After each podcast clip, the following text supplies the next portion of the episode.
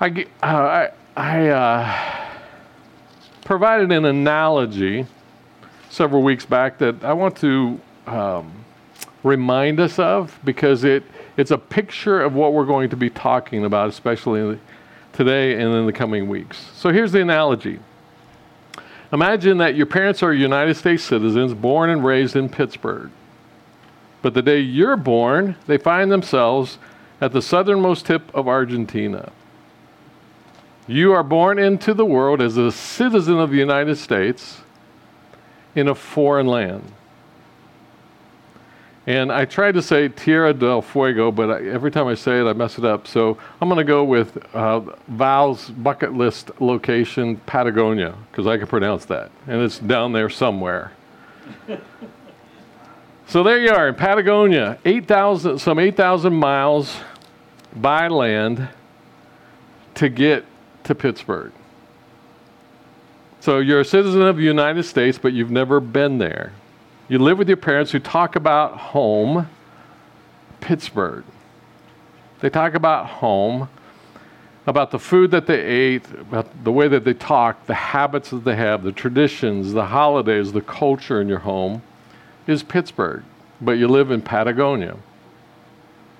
You get used to the ways of southern Argentina, but it never feels like home. When you're still young, your parents are traveling to Europe without you, and there's a global disaster that shuts down modern conveniences and all modern travel. You are told that you cannot stay there. Everybody must go back to their home country.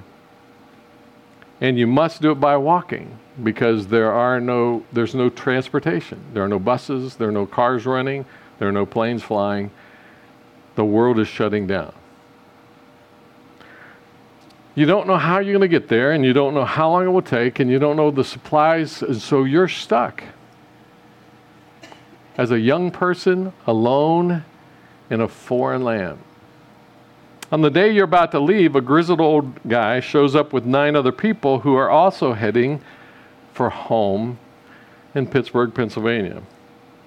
This grizzled old man that you've never met comes to you and guarantees, if you will follow me, if you will do what I tell you to do, then I guarantee that you will make it home.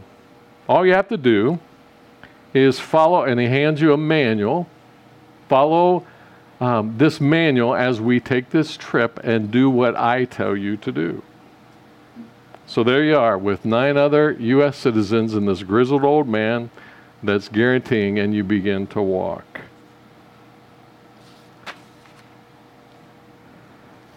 The only way you have a chance to survive and to get home is if you follow this man.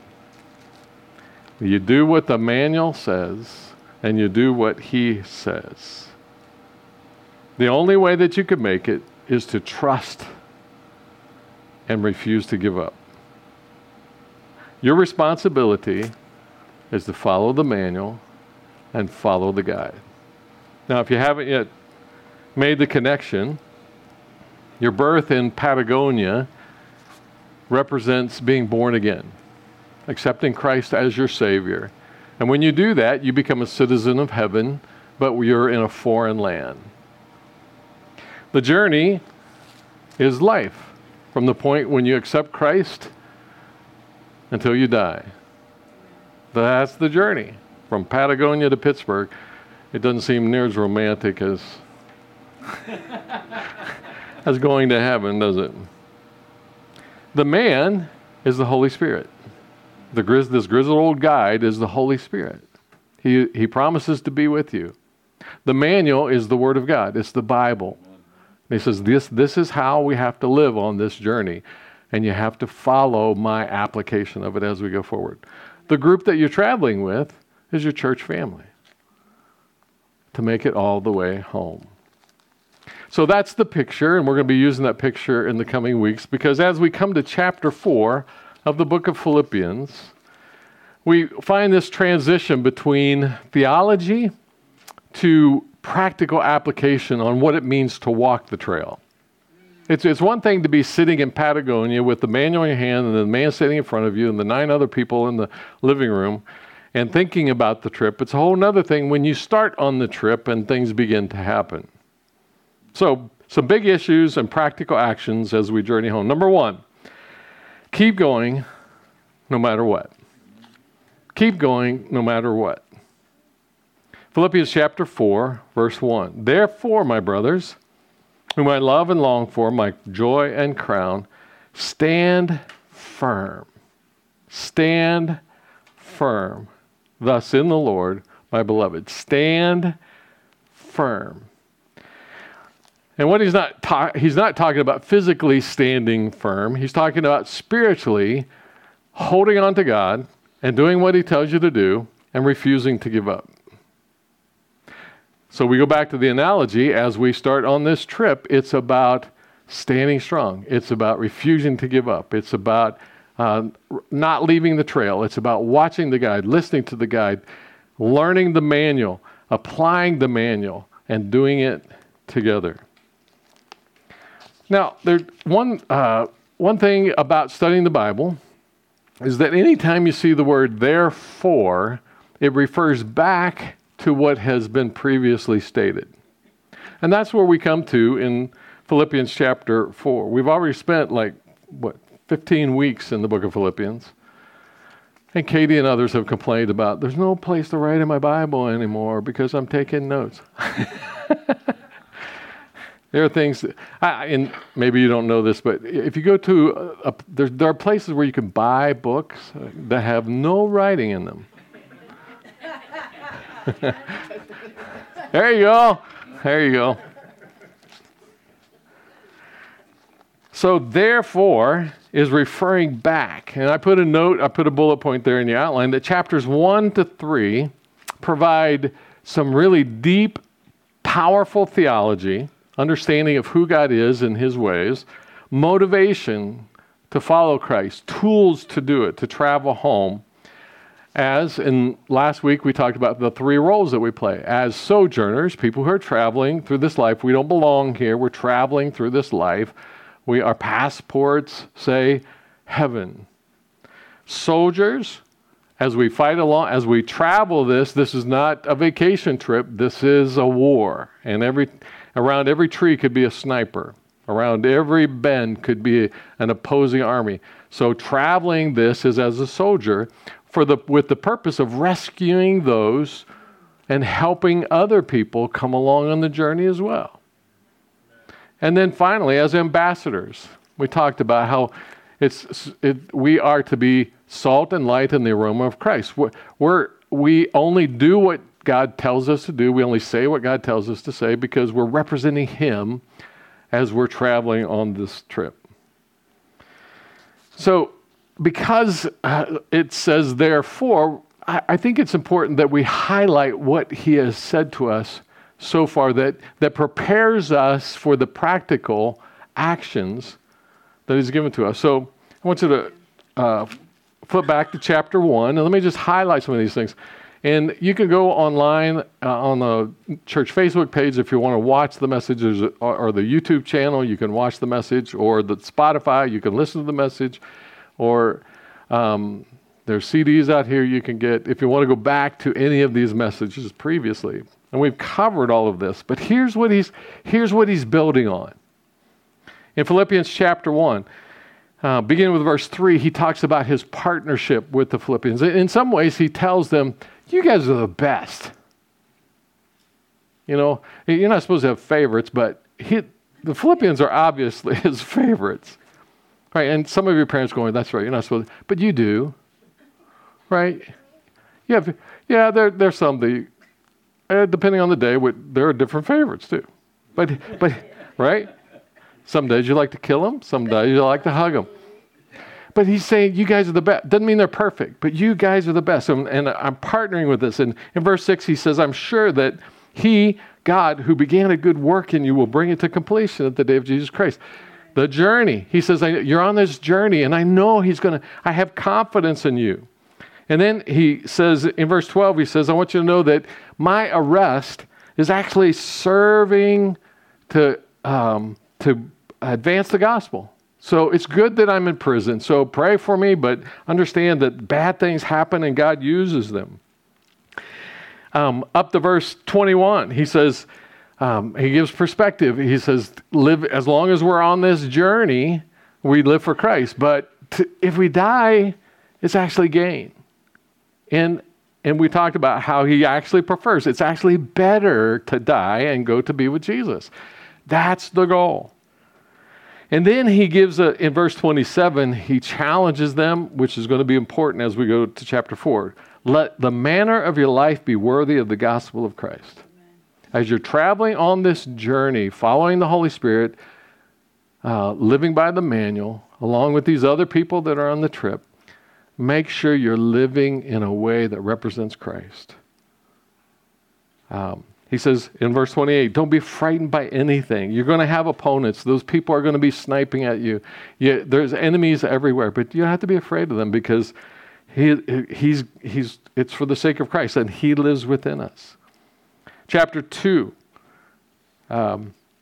he says, in verse 2, complete my joy by being of the same mind, having the same love, being in full accord and of one mind. Do nothing from selfish ambition or conceit, but in humility count others more significant than yourselves.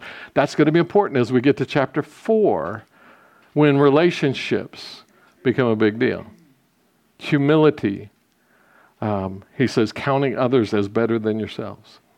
And then he talks about the unity that we can have in Christ and the example that Jesus set as he was humble.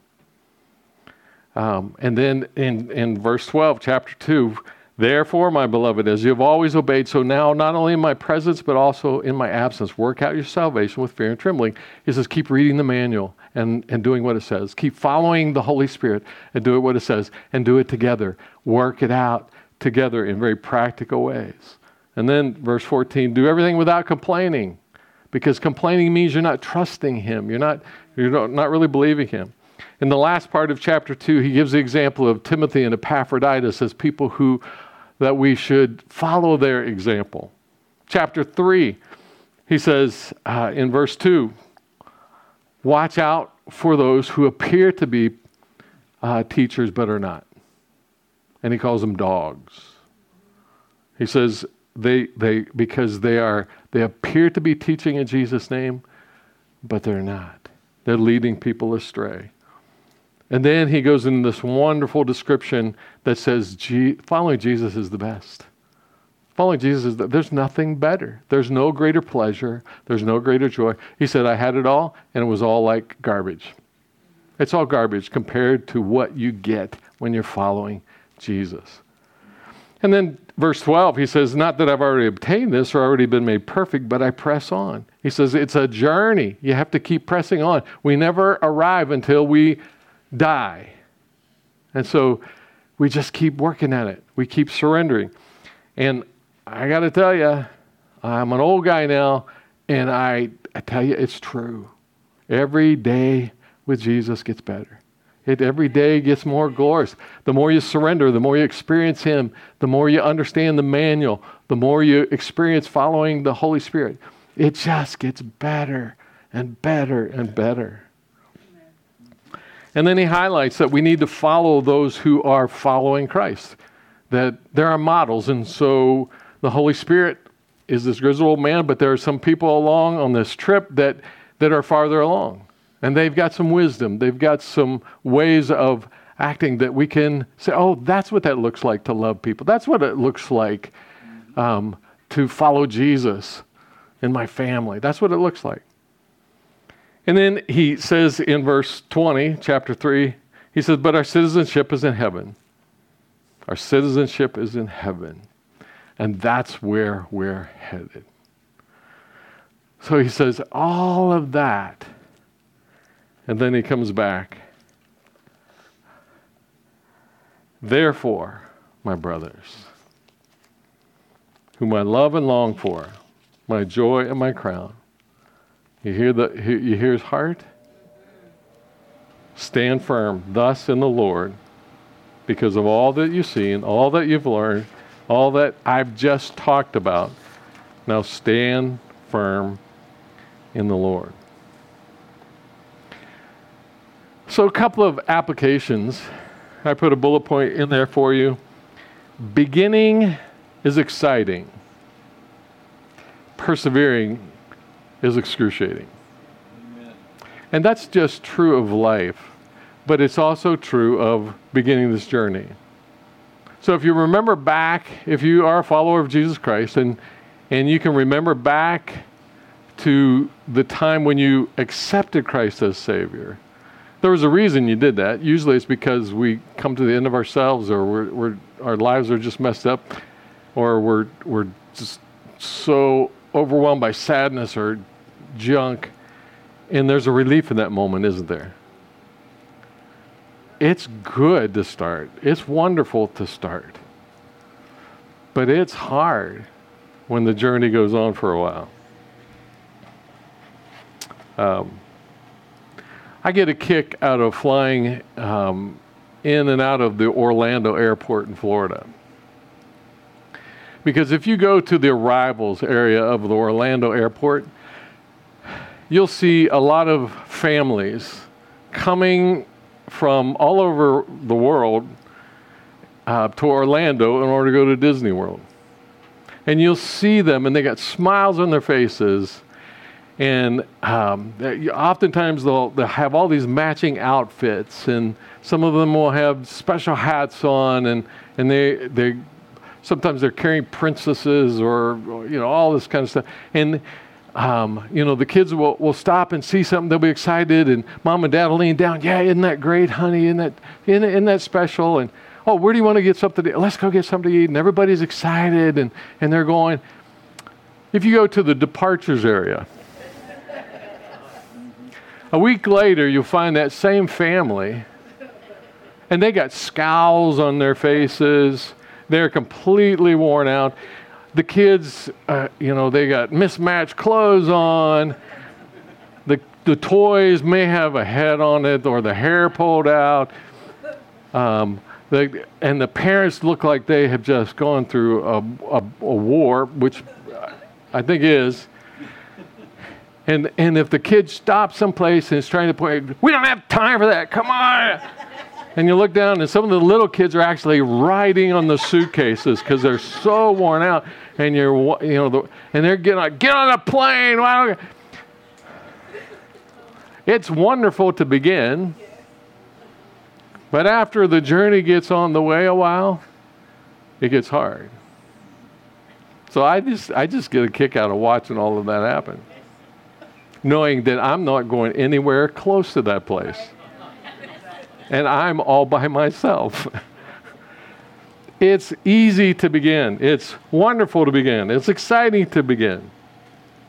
And so the guide shows up with 9 other people, and you've been sitting in a darkened house for who knows how long because you don't have any family around. There's no electricity. There's no gas. And you just been eating whatever food was left in the house, and he shows up with these other people with supplies and promises. And it's exciting. I'm going to get to go home. I've heard from my parents about Pittsburgh and pierogies and Steelers and all of that stuff, but I've never been there. And so it's exciting to get on the road. But after you're on the road for a while, you learn that it's hard, isn't it? Every NFL team training camp, the coach stands in front of the players and says, we can make it to the Super Bowl. And they believe it because it's fresh. It's a new season. There's no wins. There's no losses. There's all kinds of possibility. We got new team. We got new coaching schemes. We got and it's all exciting.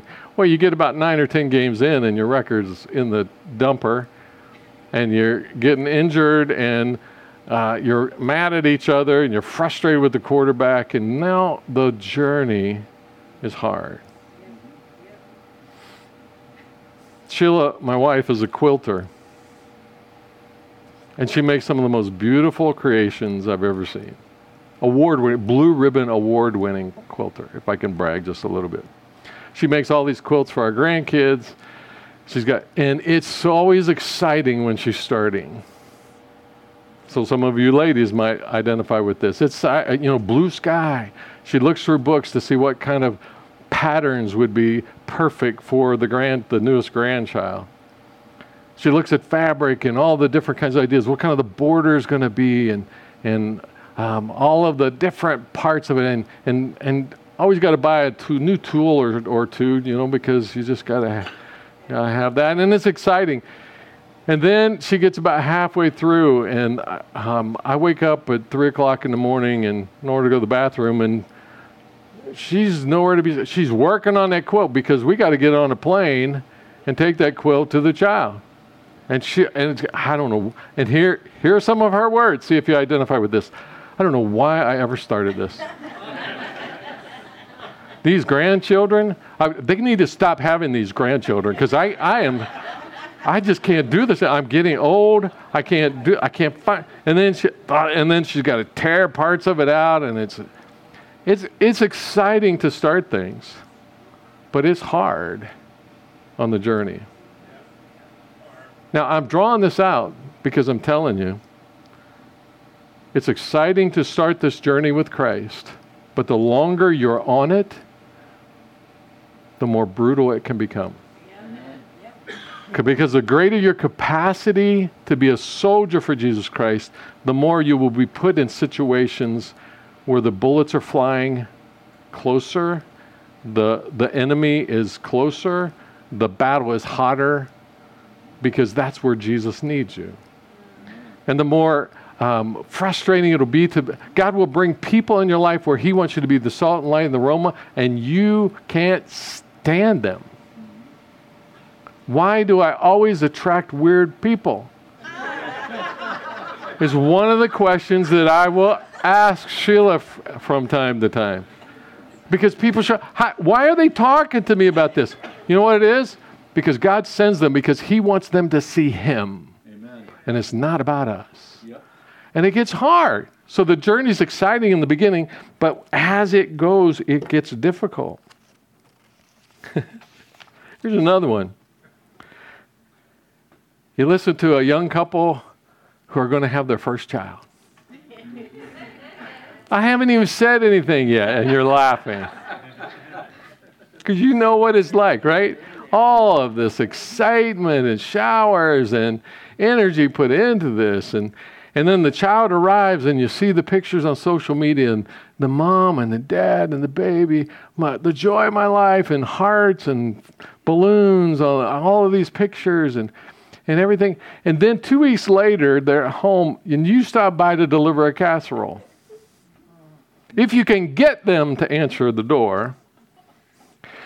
Coming to the door is this disheveled mom who's got dark circles under her eyes. She's got this stuff on her shoulder.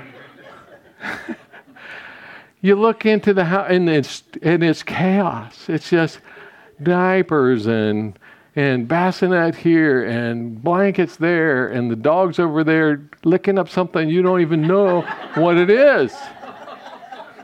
Right? Am I lying? Why? Because now you're in the journey. Now reality has hit. And so often as Christians, when we hit those times, we go, it's not supposed to be this way. But that's a lie. Because what He tells us in the Word.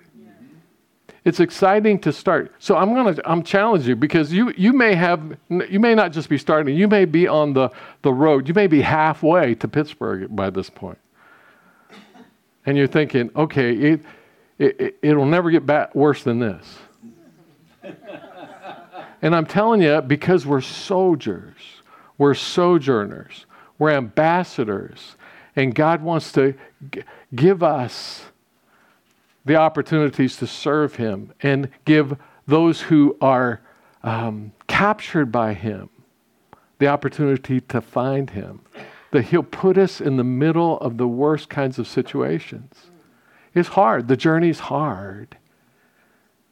Soldiers expect that. So my challenge to us is, are we being soldiers or are we being whiners? Because the journey's hard. It's exciting to start, but it's excruciating sometimes. Jesus addressed this whole issue, and we've talked about persevering before, but what he's going to get into in chapter 4 are where the rubber meets the road kind of issues that will require high-level perseverance. Jesus referred to this when he talked about it, in the parable of the sower. He said it's not all the seeds, but it's the seeds that land in the good soil that with good hearts persevere and produce. Yep. And then I gave you a couple of other scriptures from Matthew. Matthew 7 verses 13 and 14 says, "Enter by the narrow gate." Here he is. "Sojourners, soldiers, ambassadors go through the narrow gate. For the gate is wide and the way is easy that leads to destruction." So as we go on this journey and we're looking at our guide, and it seems like he's taking the hardest path every time. And we're going, why can't we take, this looks easier. This is down, you want us to keep going uphill and over rocks and around, and there's a wide path, there's a path, people have been traveling this. Why don't we take this path? And he says, that one leads to destruction. But it looks so much easier. And he says, there comes a time as people are walking this path that all of these offshoots are available to them and people get tired. And he says, the gate is wide, the way is easy that leads to destruction, and those who enter it are many. On this journey, there will be a lot of people who start, but they get frustrated. I don't want to travel the hard path anymore. I'm going to take this one. Yep. Not realizing it leads to destruction. So he says, for the gate is narrow, and the way is hard. The way is hard. Why do we think when we come to Christ it's going to be easier? When Jesus blatantly says, it's hard. Not bad, but it's hard. And it's good because we're with Jesus. We got the Holy Spirit leading us. We got the Bible guiding us. And we're headed for home. He says that wide path over there, it looks like it might go the same direction, but ultimately it leads to hell. It's hard, and those who find it are few. On this journey, as we're trying to get from Patagonia to Pittsburgh, I like that. Patagonia. They both start with P too. That's nice. Patagonia to Pittsburgh. There are going to be a lot of people who are traveling, and then it's going to get narrower and narrower, and people less and less and less and less people, and it's hard. Matthew 24, 12, and 13 says, "And because lawlessness will be increased, the love of many will grow cold. But the one who endures to the end will be saved." You could travel almost 8,000 miles and you get to Washington, PA. And if you give up, you don't make it home. Because Washington, PA is not Pittsburgh, PA. He says, he who endures to the end, all the way to the end, in spite of all this stuff.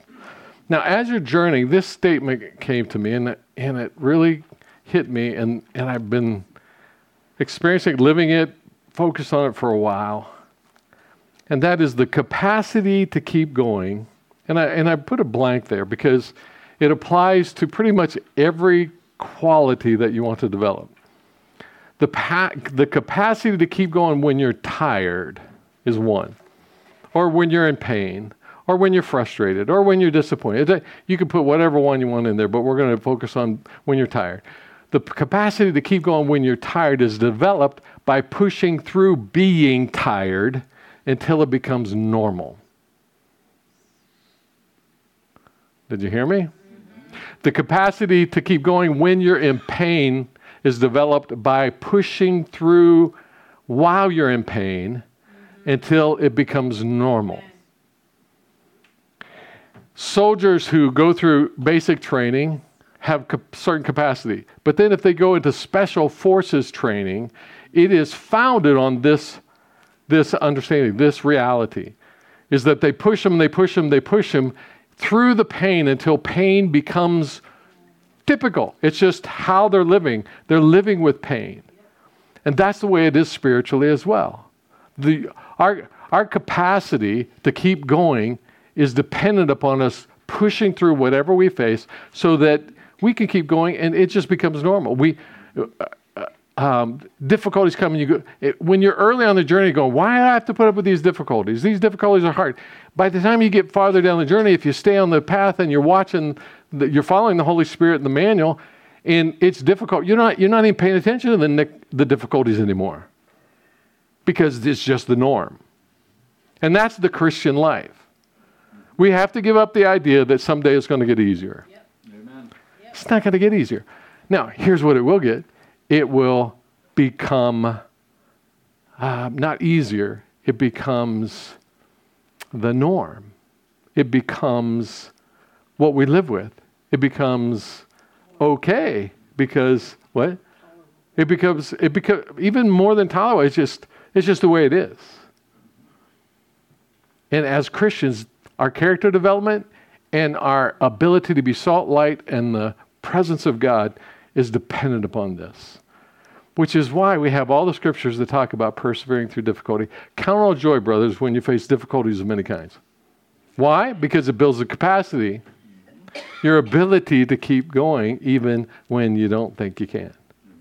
So it gets harder. So you can put tired, pain, frustrated, angry, depressed, whatever it is that you face. The capacity to get through that is by pushing through it when you're in it until it just becomes another thing that you have to deal with. So as going back to our analogy then from Patagonia to Pittsburgh,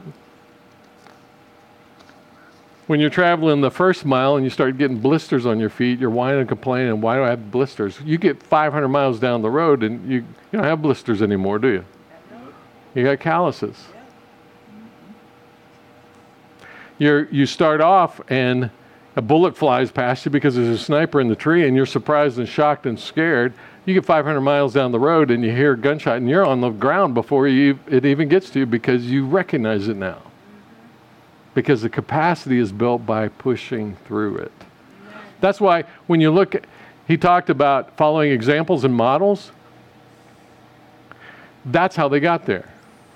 They went through all the stuff that you're now facing, and they become victorious because they kept their eyes on Christ. They kept their eyes on they walk in the step of the Holy Spirit following the manual that's been given them. Another bullet point. We're not going to get through all that's in your outline, so just relax. Going over this morning, I had a hunch. Next bullet point, it is essential to refuse to go it alone. It is essential to refuse to go it alone. As we begin this Christian journey, and I know this is going to be a shock because you probably never experienced this, but there will be some other Christians who irritate you. Oh, really? Right? Anybody surprised by that? No. Because you've been Christians for a while. There are going to be some people that just frustrate the life out of you. Yeah. They're going to be people that have idiosyncrasies. They're going to be people who sin against you. Yeah. And the devil will come in with this lie. You don't need to put up with this. Just take the next path on your own. Yeah. And if you do, you're dead. We have to refuse this lie from the enemy that I can just sit at home and be a Christian. I can just do it all by myself. Because when he isolates us, he is able to give us wrong ideas, wrong thoughts, wrong theology if we're not following the Holy Spirit and following the manual. We have to refuse. That will be a temptation all of our lives. Because there come times when you stay around here. In our membership class, one of the things that I say is, if you stay around here long enough, I will hurt your feelings. I'll say something, I'll do something. Not that I won't do it on purpose, but I'm not perfect either. And you're going to have to decide at that point, do you really believe that God wants you to be a part of this body? And if you do, then you come to me and we work it out. Amen. But the temptation is, well, Herb is a pastor. He's been a pastor for a long time, so he must have done that on purpose, and because he's farther along, and he won't listen to me anyway because he's got Reverend in front of his name. So I mean, he's got to be perfect. It must be all those kind of lies. Instead of realizing Jesus had to deal with 12 who were always at each other's. And then you move into the book of Acts and they're still arguing and fussing. But they worked it out. The ones that lasted worked it out. So refuse the temptation to say, I'm going to go it alone. That's part of what we've been dealing with in the shape training. If you've not been through it, you need to go through it. Because we're learning that it's about the body. Being the body of Christ so that we can please him. 1 Corinthians chapter 12. Verses 18 to 20. But as it is, God arranges the members in the body. He's the one that puts it. And so he makes you an arm or an ear or a hand or a foot or a mouth or an eye. You know, and he's the one that puts it as a part of the body. If you give in to the temptation to say, I'm going to go it alone, and you're the eye, the body is damaged. Because now it only has one eye. And if you're a hand and you say, I don't need this, now the body is hindered because you're needed. And you need the body because it's God who does it. If all were a single member, where would the body be? As it is, there are many parts, yet one body. And together we fulfill the plan of God. And so traveling from Patagonia to Pittsburgh, you've got 10 people working together. And that's going to be a hard journey. It's going to be a hard journey, but it's going to be hard because you're dealing with people that have all kinds of different ideas and idiosyncrasies, different places on their journey. But if you don't stick together, the journey gets harder.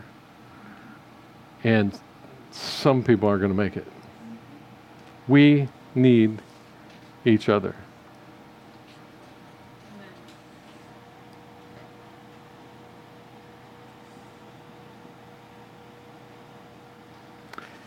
So he's going to go into some very specific, very practical things that we will face on this journey in chapter 4. But the underlying principle, let me just give you that. I didn't put it in your outline. But the underlying principle, sometimes we make complicated things that are very simple. And here's the principle. Traveling this journey, everything is about being selfless. Loving God with all our heart, soul, mind, and strength. Loving one another as ourselves. Selfless. All the issues arise when we're selfish. When we start putting our eyes on ourselves before God or our eyes on ourselves before other people. It really mostly is that simple. Selfish or self. Now, the complicated thing is sometimes we don't know when we're being selfish. We don't recognize it. So we have to help each other. Sometimes we don't know when we need each other. Like Daniel jumping up and get something that could have been a very dangerous situation. Because he's trying to do it all on his own.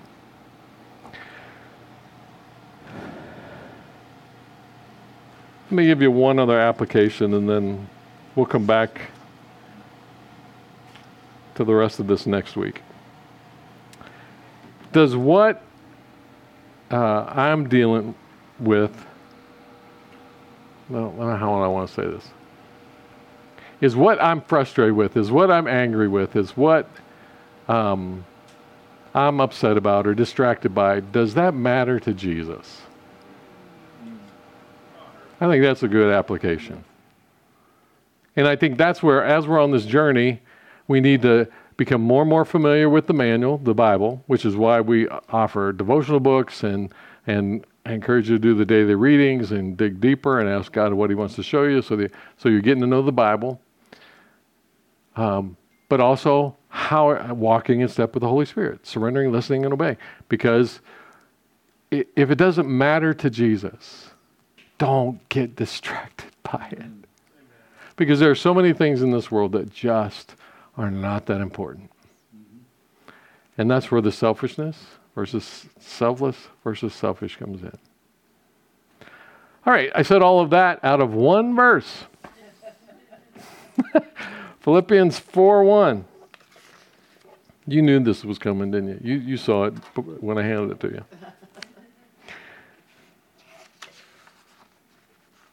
Therefore, my brothers, whom I love and long for, my joy and crown, stand firm thus in the Lord. Amen.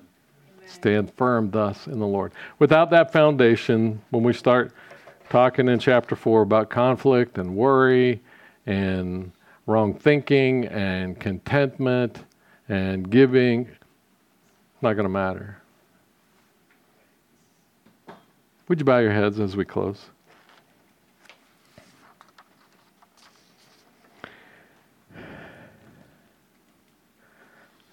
Lord, we confess that after we've been Christians for a while, we think we know what it means to stand firm. Lord, we surrender and confess to you today that sometimes we're just arrogant in that way. And so we open our minds and our hearts to you and ask that in the weeks ahead, you would help us to understand more deeply, more broadly, more intricately what it means to stand firm in you, to make this journey together all the way home. Lord, I pray for each person today as they've listened to what we've talked about, what your word says, the applications, that God, you would drive deeply in their hearts and their minds and their souls that which you want to wrestle with them about. And that you would wrestle hard with us until we surrender and we listen and obey and take another step with you. God, I pray, give us your perspective on all that we are, all that we do, all that we face, and help us to learn what it really means to lock arms together in this independent society that we live in. Teach us to love. Teach us to live for you. In the name of Jesus we pray. Amen.